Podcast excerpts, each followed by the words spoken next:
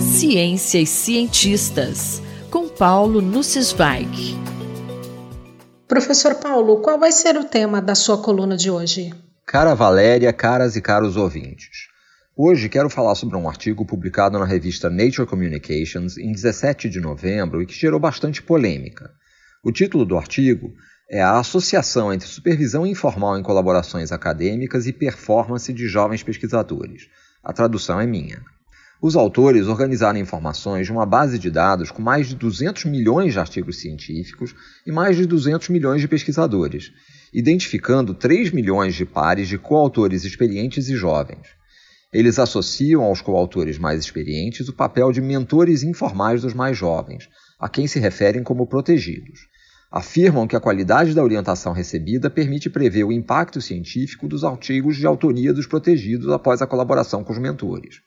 As afirmações seguintes geraram as maiores controvérsias. Os autores, duas mulheres e um homem, afirmam que um aumento na proporção de mentoras mulheres não apenas reduz o impacto posterior de protegidas mulheres, como supervisionar mulheres também reduz o ganho das mentoras. Segundo os autores, contrariamente à tendência das atuais práticas de estímulo à diversidade, o impacto de mulheres que seguem carreira científica poderia ser aumentado se elas recebessem orientação de homens. O veredito de colega que respeito muito e com quem concordo é: esse artigo tem mais furos do que uma peneira. Proeminentes cientistas escreveram carta aos editores da revista solicitando que o artigo seja retirado, devido às diversas falhas metodológicas, a maioria das quais foi apontada por revisores antes da publicação. Face à pressão, agora consta na página da revista uma observação dos editores, que prometem uma resposta editorial em breve.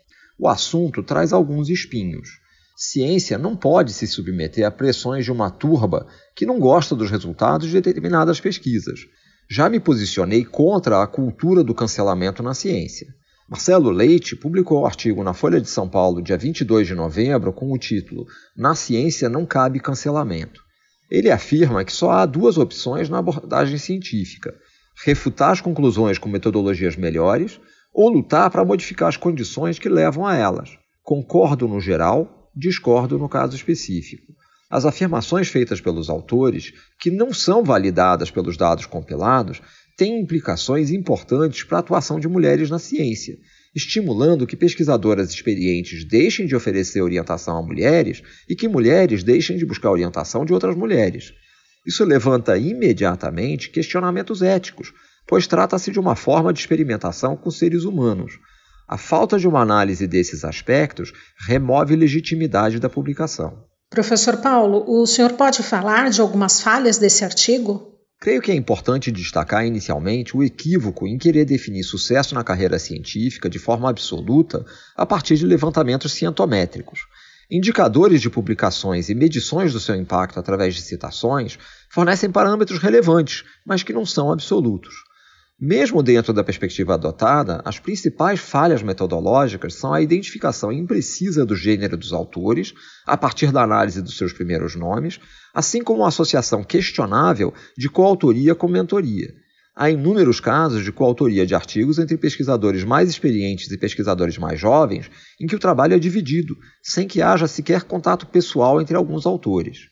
Além disso, há o equívoco comum de atribuir causalidade a correlações, sem embasamento suficiente. Isso fica explícito na leitura dos pareceres dos revisores, em que se recomenda reduzir o uso de linguagem causal sobre as correlações observadas. Isso indica que as versões originais do artigo continham ainda mais afirmações sem embasamento nos dados compilados. Um bom trabalho científico começa com uma boa pergunta. O trabalho publicado na Nature Communications é deficiente na formulação e na tentativa de resposta à pergunta sobre a eficácia da orientação de mulheres por outras mulheres. Aplica-se a frase de Henri Poincaré: A ciência é feita de fatos, assim como uma casa é feita de tijolos. Mas um simples acúmulo de fatos não constitui uma ciência, assim como um amontoado de tijolos não é uma casa. O professor Paulo Nussensweig conversou comigo, Valéria Dias, para a Rádio USP. Ciência e cientistas, com Paulo Nussensweig.